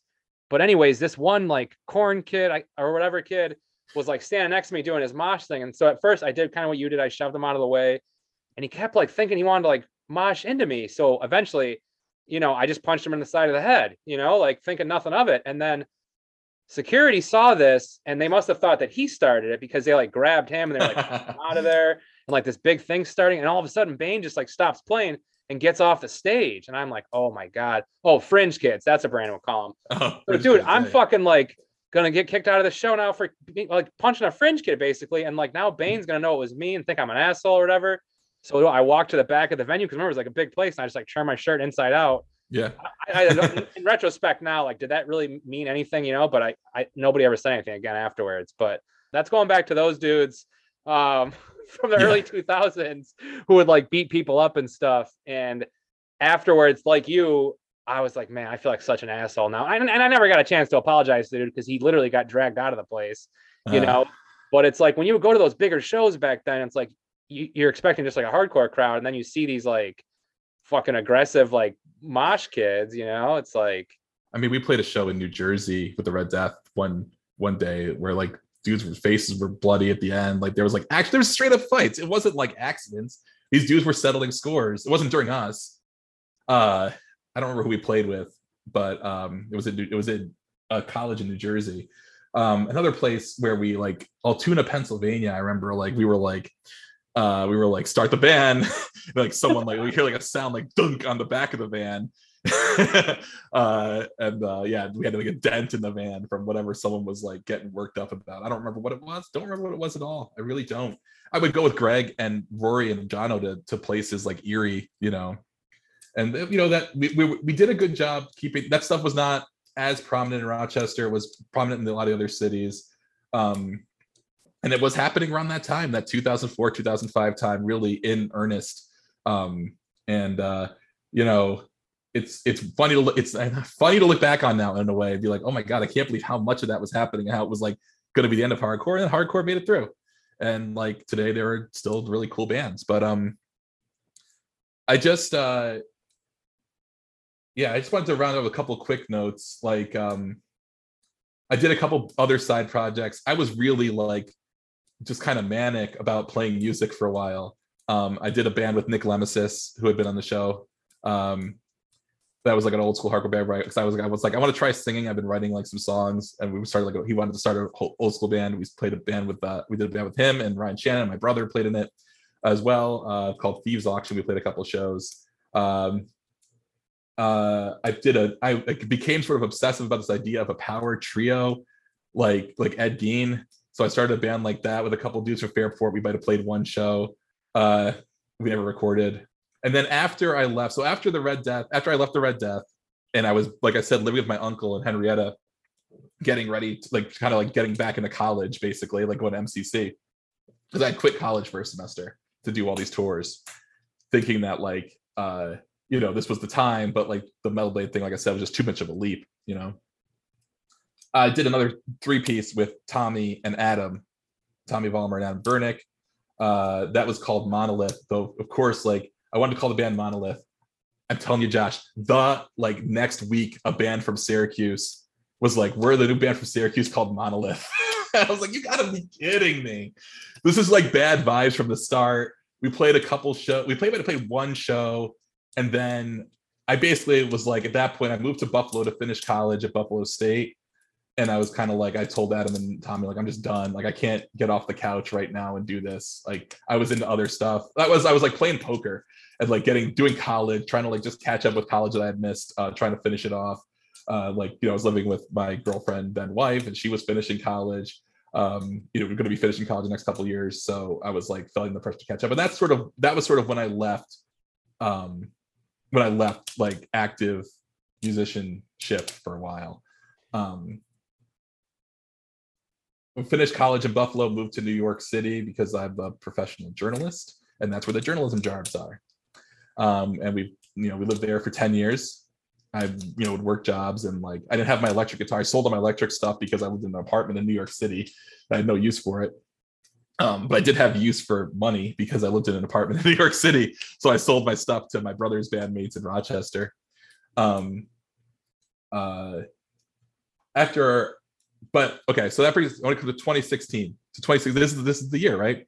So 2016, we're getting ready to move out of New York. My wife's got her own business. It's kind of like too much overhead to have a business and two kids and live in New York City. I was working from home by that point. This is well before COVID. I'd worked at home for a long time because in New York, your commutes are so long that when they offer, what happened was the company I was working for, they didn't want to keep their office because it was so expensive. Um, you know, these these small media companies love to cut costs. So they were like, we're leasing out a floor of the office. So if anyone wants to work at home, you can work at home. By then, my son was about to be born, and I, I was thinking about just like not having to pay babysitting costs. And I was like, I'll work at home. And so I've been working at home, you know, for like 10 years because uh, he's 10. Basically started right before he came, before he was born. But in 2016, we're getting ready to move. I can move my job to, we're going to move to Utah. Um, we're way across the country. It's like a big move. But in 2016, June 2016, oh, do I have it in here? Oh, it might be in a different box. Last Bane show. Last Bane show is June 2016. And we're about to move like literally the next week. My wife loves Bane too. And it's one of those Rochester, th- I mean, Rochester kids love Bane is got to be like the the biggest stereotype of Rochester. But Eric and Greg were going to go. I was going to go meet them. It was going to be like a, like my goodbye to see because I was about to move across the country and really not see them. Um, and my wife, unfortunately, she didn't get to go. Um, I wish she had because, like I said, she loves Bane. She, she still listens to Bane. That's like the her Bane and Comeback Kid are the two hardcore bands she listens to still. Like when she's like at when she goes to like work out and it's her turn to put the music on, she puts on Bane and Comeback Kid, and it's like everyone else is putting on like you know all this like new stuff. Um, and not hardcore either. So she's like, I don't know if people live to this stuff. Um, uh, but which last Bane show, and it was great. I mean, did you? I don't know if you went or went to the any other shows. I tickets. I had tickets for one or two of those shows, but I didn't make it to any. My tickets were definitely wasted. Put it that way. so. Yeah, I felt bad wasting Amy's ticket, but then there were a ton of people there, so whatever. Yeah. Um. Uh, the show was pre- the show was pretty good. Modern Life is War played that was a band that has actually a lot of lore with the, the Red Death because I want to say actually the, of Wolves started because oh no, Graham went on tour. Graham went on tour twice with other bands. He was roading for Modern Life is War, and then he played drums in Marathon for other tours, and that was like in between like the Red Death getting started at different times. So that was when like the of Wolves that was like oh we can do a Wolves now while this is happening, right? One of those times. Um, it was cool to see them. I didn't talk to them. I'm going to say it was cool to see them again and then Saves the Day played all songs from their first two albums. So they were actually good songs. Um, again, one of those bands where I was like, I can't believe they should have just broken up for the second album. So good. Um, that's tongue in cheek if you're if you're from Saves the Day and say this, by the way. Um, and then Bane played was great, and we went to the uh, the three of us. We had a hotel room, and we were just talking like, yeah, man, we got to do this. I'm like, well, I'm moving to Utah in two days, but let's see, you know. And basically, what happened was like, you know, because my company was headquartered in New York and they would need me to come in for like meetings every once in a while, and they'd fly me in. And then from there, it's just like, you know, it's a short flight to Rochester, a short and pretty cheap flight up to Rochester. So I got to start jamming with Greg and Greg's brother, Jono, and Sean uh, for Building on Fire came in as second guitarist. Eric is doing vocals. And we've been working on this project like no joke since 2016. Um, in November of 2016, obviously Trump was elected, and that was actually like I picked up my acoustic guitar because um, I still didn't have electric stuff. I still didn't own anything electric because um, I just moved there. Um, and I and it, so I was basically playing like one of my dad's guitars through like an amp that has been left at Greg's house for like 15 or 20 years. Uh, he, can- he can tell that story sometime. I don't know how this amp ended up there, but it's been there. And it's like his the tracks amp. Um, and I picked up, I like played a riff, and I was like, this riff is awesome. I'm gonna remember it.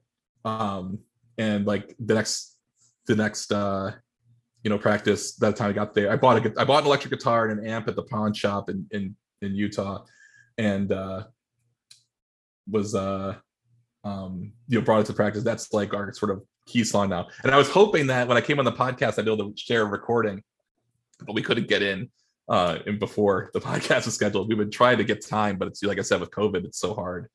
Um, but they're still keeping it together, and I'm really excited to at some point get to, the chance to record and play. Hopefully this year. So is it? I know, I and I, I know I've talked to Greg before, so it's all on that episode. But you're in Texas. Greg, Sean, and his brother and Greg's brother are here, and then Yep. Syracuse, Eric lives just outside Syracuse, yeah. Uh, Syracuse. So I'm really the bottleneck, yeah. So would there be Um, any any possibility of playing shows? It would just have to be like like a, a weekend, like one off type thing. That's or something. If you guys ever do that, huh? Well, like I said, I was com- for a while in, when I was living in Utah. I was coming back to New York fairly regularly just for work. It only stopped because of COVID. In fact, uh, in February of 2020, I flew into New York from uh, from Austin. I was living here by then, uh, and I and I got in late to New York, and I was exiting through the international terminal, and a flight was arriving from China, and all these people come off wearing masks. It's like February. It's like look, February 22nd. Excuse me. And I'm like, oh, that's not good. That seems really bad. I've heard about this COVID thing from my wife because of the this global supply chain that she works in. She was like, oh yeah, there's like factories shutting down in China for this thing. Like, that's crazy, man. I had no idea. You know, we just I just like went to my hotel, went to my work meeting, and then the next the next day I flew up to Rochester. We played, and I'm like, all right, I'll see you in a couple months. And then you know, didn't get back there till last year.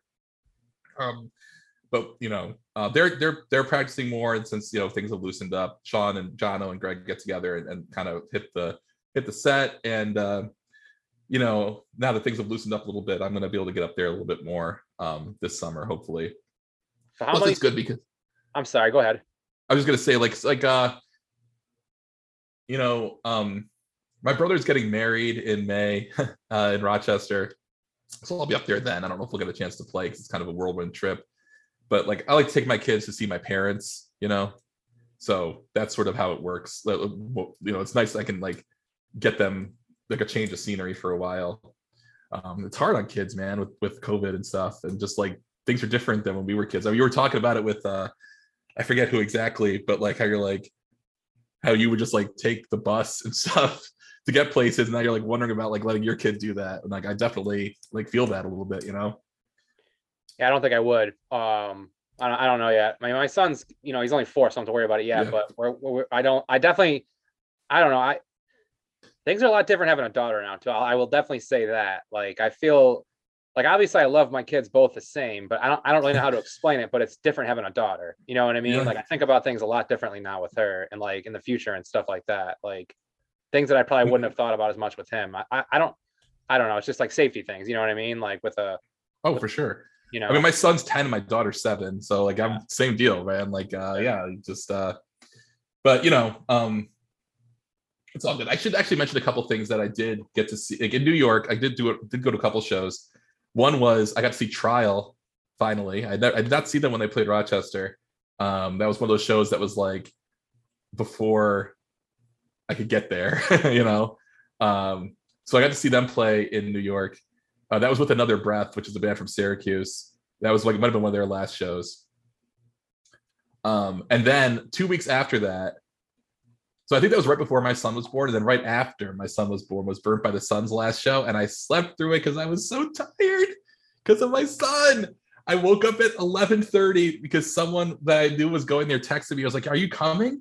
I'm like, "Oh my god, I totally forgot about it," and I fell asleep. That's dad life for you, man. As I'd been up with a new baby, you know. Um, that sucked. But then Eric came. Uh, Eric came and visited once we went to see the. It was Revelation Records like 25th anniversary. Um, got to see Shai Hulud um, and a couple other bands that played. I think Bold played it, or if it was Bold or Burn. B four letter band. Uh, like I want to say because I obviously like we are talking in the beginning. I talked to, to our, our mutual friend Matt Gordner about it. Yep. He, I want to say he said like Sensefield or Texas Texas is a reason, or one of those bands played that. I think we yeah I think they played last. I think we left after the hardcore bands to get Oh, back okay. to my place. Yeah. Yeah, um yeah that was funny like matt was the person uh you know he was in that he was in nobody cares which i will never i can't refer to him as roses are red. Nobody cares great. Th- their punk band the, the band the punk band they were was was great. I mean you know kudos to forgetting what they did and everything with roses are red but i i do have fond memories of like nobody cares um and going to see them. Uh, and obviously I'd worked with Matt at the East Mall Burger King. So uh, and then, so after the Bane show and living in Utah and getting more into things, I went and saw a couple bands uh, in Utah. I already mentioned going to see Baroness, but like I did go to DIY Space in Salt Lake City, and uh, got to see uh, Drain and Judiciary. I love both those bands. Uh, Drain is incredible. They are. I know they're like a hype band, and maybe that's lame, but I think they're sweet. I think they're so good. Um, just like super good natured dudes as well like just like the nicest funniest uh you know they have funny stage presence they're nice they're like surfers you know it's cool um and uh yeah so i'm hoping to get to some more shows now that covid has kind of cleared up and my uh, and my residual embarrassment from shoving this kid two years ago has gone away but uh you know as as things start to open up uh so there's some good stuff i think like drain's coming here and there's a couple other shows coming here um that i'm hoping to catch so yeah I make it like. I'm sorry. Go ahead. no, I'm just saying, and you know, of course, like getting back to Rochester and hopefully getting to, you know, put some tracks down with with uh, this group we've got together. Um, you know, it's uh, it's it's it's nice. Like I, I still I love playing music, and I you know, uh, I just you know I, I I wish I could do it more. It's one of those things where, but I love playing hardcore and metal, and you need a whole band to do that. Like, um, I think I, I've posted like some videos of me playing piano. I played that Sky Came Falling riff we were talking about the other day because I listened to the Break of Dawn episode. They mentioned Sky Came Falling. I was like, I want to finally learn how to play that piano part. It's been driving me crazy for 20 years. Um, but like, yeah, so I play a lot of like piano by myself in my garage here. This is where I am now in my garage. So, um, but uh, yeah, I think that kind of brings it to the end. But Yeah, that that that Sky Came Falling intro you did was pretty dope though. I I love that album, and I've always. I mean, how many bands have done intros like that too? You know what I mean? There's not a ton, so it was it was a you really don't cool- you do not hear a lot of piano on any No. hardcore you know yeah it's like I, one thing i always think about is like at some point i'd love to like talk about like the way music has like the way hardcore music has evolved um over the years and like because i was like i was talking about we were talking about the red death like that the way the way the sort of like death metal metalcore like coming together and then splitting apart into this like different scene that was going to be separate from the hardcore scene that had its own set of like sort of aesthetic things and like there was always that clash. We used to call it fashion core and all that stuff and then the you know crab core and all that stuff like all that stuff came out of it. And like but there was a time period where that didn't have to be the case. And like there are a lot of reasons that happened that really just have to do with how the music is played which i think is so fascinating. Like as a musician like i always find that stuff you know pretty cool. So maybe at some point uh if, you know you're interested in doing that we could talk about it. But uh yeah i uh I do. I yeah. I just love playing it, and uh, you know, I love getting a chance to talk about about it. So thanks so much. You know, Yeah, me. no, of course. I mean, one thing I do want to put out there that you're talking about the metal influences. That's I don't know if I'd say it rubs me the wrong way, but like the whole nu metal in hardcore. Like we were talking about another aspect of of things that are in hardcore that I, I always thought should have been separate before the interview, but that's for another day. But the whole nu metal, I understand a lot of kids came of age in that era, and like I don't understand now though. Like people are acting like Limp Bizkit, like they like them, and I'm like, is this are, are we being ironic or do people really like Limp Bizkit? You know, like I don't understand. I'm really confused. Well, it's funny that you mentioned that because like uh I have been listening to a podcast where they're like going back and revisiting all the nu metal albums. And one of the reasons one of the things too is like Woodstock 99. I was actually at Woodstock 99. Uh that was like and remember there's like a documentary about it a couple of years ago, maybe like last year, like early in year, COVID. yeah. That kind of like resurfaced all that stuff people Yeah. talking about it. Um and that's like defined by the Limp Bizkit fires and everything and like i went to that i saw Korn they were sweet. Rage against machine was awesome metallica I, I only got to see all those bands because i went to this one show. It was like with all my rock band friends right? Yeah. um and like yeah like it's like kind of like it is it is interesting to see it but like yeah kids came through that and i remember a certain person who once said those first five tracks on that Slipknot album are blistering grind. Uh, that was you. No, and I, I, actually I loved it, and I was like, you know what, I want to listen. Maybe he's right, and I grabbed it, and I was like, this is actually pretty tight. like, Yo, shout out to Brian Allerton for buying that CD and letting Rob Antonucci, Vinny Minervino, Vincent Minervino, and myself all burn a copy of it. But that, see, that's a different. That's I, and I see now we're gonna start getting going down a rabbit hole. But like, and that, and if we could be splitting hairs here too. I consider Slipknot a nu metal band, but like not at the same time. Like when I'm talking about like all these kids that got into hardcore through nu metal, and I'm not saying like it's a bad thing. I guess I kind of am, but like bands that sound that are like hardcore bands with like nu metal influences, it just confuses me, I guess. You know what I mean? Like, and that's kind of what you're talking about with like the whole evolution of hardcore. You know what I mean? right, Like, that's what I'm saying. Like, that's that's what's so Yeah. interesting about it. Yeah. And like, I mean, again, I, I, we we've, we've been on for quite a while. I know it's Yeah. late. It's even later than it is here. And I Yeah. don't, I don't want to respect your time, but at some point we'll come on and talk about like, like, yeah, why do so many, why did so many bands get into the Deftones and just sound like the Deftones? And like, Yeah. that's, you know, is that a nu metal influence or is that something else? But like, yeah, like, oh, what's that band that now they're, is it Orange something? Code Orange. Code Orange. Code Orange. Yeah. Yeah, like it was, that was like, I, um, there was like a jar, it was jarring how new metal their song was, that like the recent one that came out yeah. um it is what it is I, it was just so different from their old stuff that it was hard to almost like Yeah. put together but you see that even like i mean even in other bands that are like you know more serious like whitechapel i think has like a little bit of that and it's because nu metal some of it like had that groove that people that really appe- appeals to hardcore kids yeah. you just don't want to get into like you know certain kinds of vocal stylings you know Exactly. that's where you get that's where you get into trouble but um yeah. But like I see like let's discuss it Scowls, for another day like Scowls touring with Limp Bizkit too, though. You know what I mean? It's like how incredible is that by the yeah. way It's good for I, I- them. I was I was like, do I not know how to read English? yeah. like, is it the same scowl? And it was the same scowl. It's definitely Oh, good can I- for them, but it's just confusing. That's all. I, I don't. I just don't really get it. You know? Yeah, it'd be cool for. Like, Um, that does remind me because I think I saw that via uh, you know, just wanted to shout out some of the you know cool things I've heard, you know, um, maybe cool new bands I've heard. Like I talked about Drain Judiciary, Judiciary from here in Texas, cool band.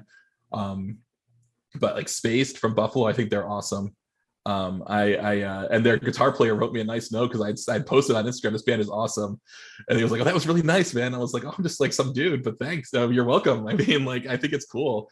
I, I, I, you know, I think, I think it was right around, I don't know if it was right around the time you stopped booking shows because it's too bad because you would have brought all these bands here. But I always loved those Righteous Jams bands oh yeah. just like so much fun. Just like Yeah. fun. You're bopping around right? And they have that like they the the, the guitars for space was talking about like uh how Righteous Jams is influence. Like oh yeah man i totally hear it.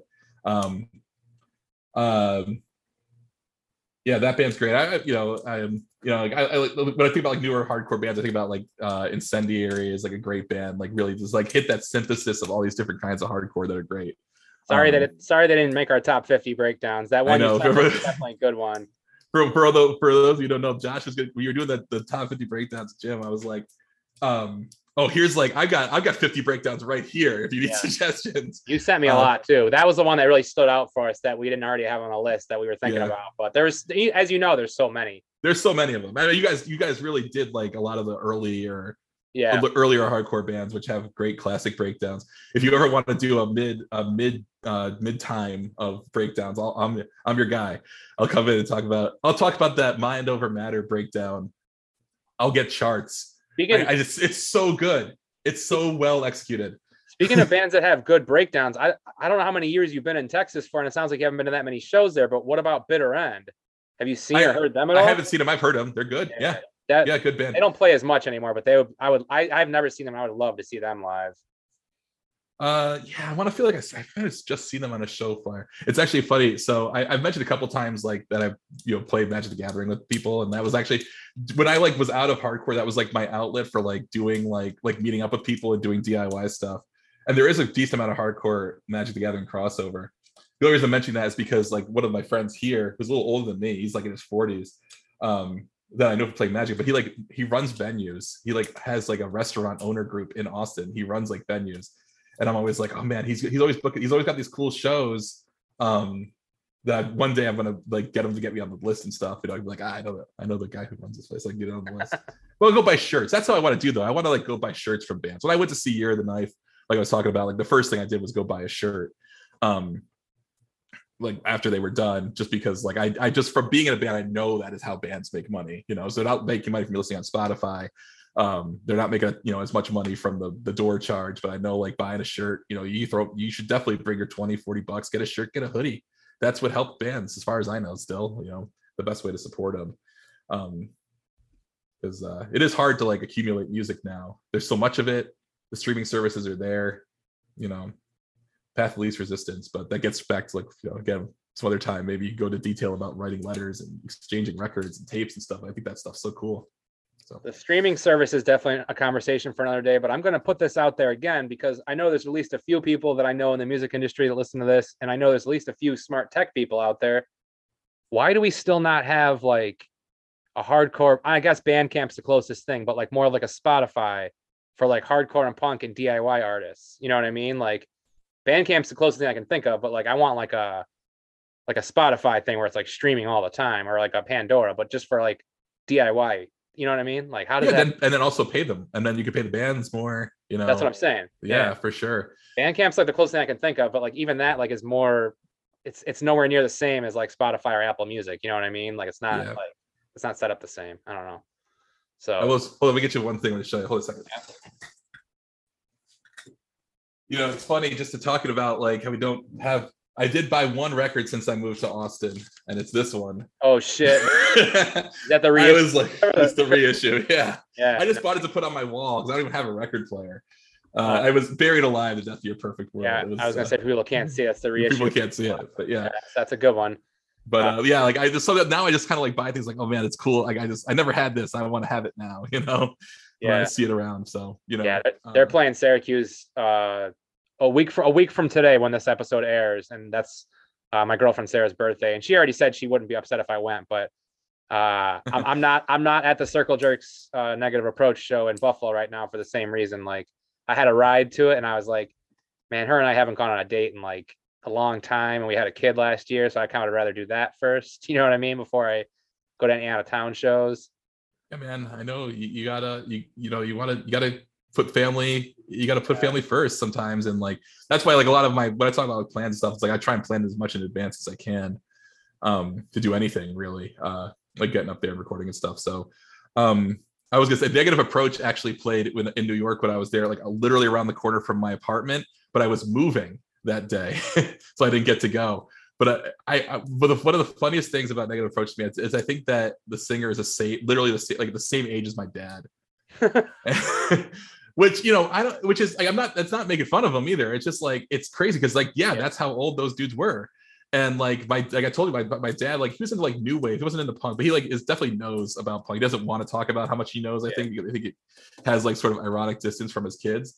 Um, he was into like a lot of new wave bands and stuff in the early 80s, which is you know sort of tangential to that. But I remember thinking at the time, like, that's crazy that he's playing because like I'm like my dad's just sitting at home watching watching old movies or whatever. Like, you know, uh and this guy's like out there like smashing a microphone into his forehead. and So, he's like still one of like the the craziest frontmen like still doing it you know what i mean Yeah. like of all the bands that i've seen live like he's one of the and I'm- i wasn't scared of him you know what i mean but it's he had like the craziest stage presence you know what i mean like it just I mean he was there at the time.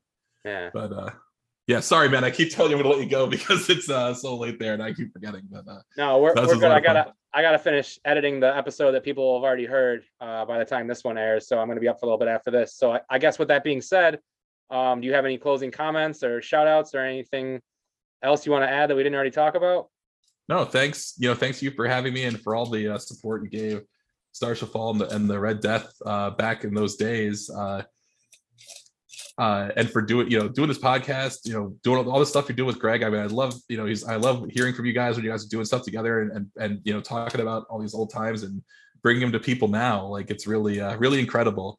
Um, you know, and uh, yeah, I just, I do want to like, yeah, of course, say like, you know, like shout out to Greg, you know, and, and Eric for being, uh, you know, my bandmates for so long and Sean now too. Uh, and also to uh, Paul and Josh and Dominic. Um, I just didn't know Aaron. I mean, I was never in the band with Aaron. He's a nice guy, but like I, but like yeah, Paul and Josh and Dominic, like you know, I really did like love uh, spending time with them and playing music with them. It really was an incredible experience uh, that I that I've never forgotten. And uh, you know, really it's just some of the great some great times there. Um, but uh, but yeah, that's all. All right. I think that's going to wrap up this episode. Uh, I want to thank Nate Golier for taking the time to do the interview. Like I said, I know it's been a long time coming. Uh, as always, uh, I also want to thank Greg Benoit, as well as Rob Antonucci, uh, Jim Labatz, my family, and everyone else who helps out with the podcast. You know who you are. Um, I got a bunch of stuff coming up. I'm recording these episodes in a weird order again, so uh, I'm not sure what the next one is as of right now, but you'll you'll see it soon. Just keep your eyes on the Enterprise Hardcore Podcast on Facebook and Instagram. Thanks everybody for listening. See everybody real soon and stay safe.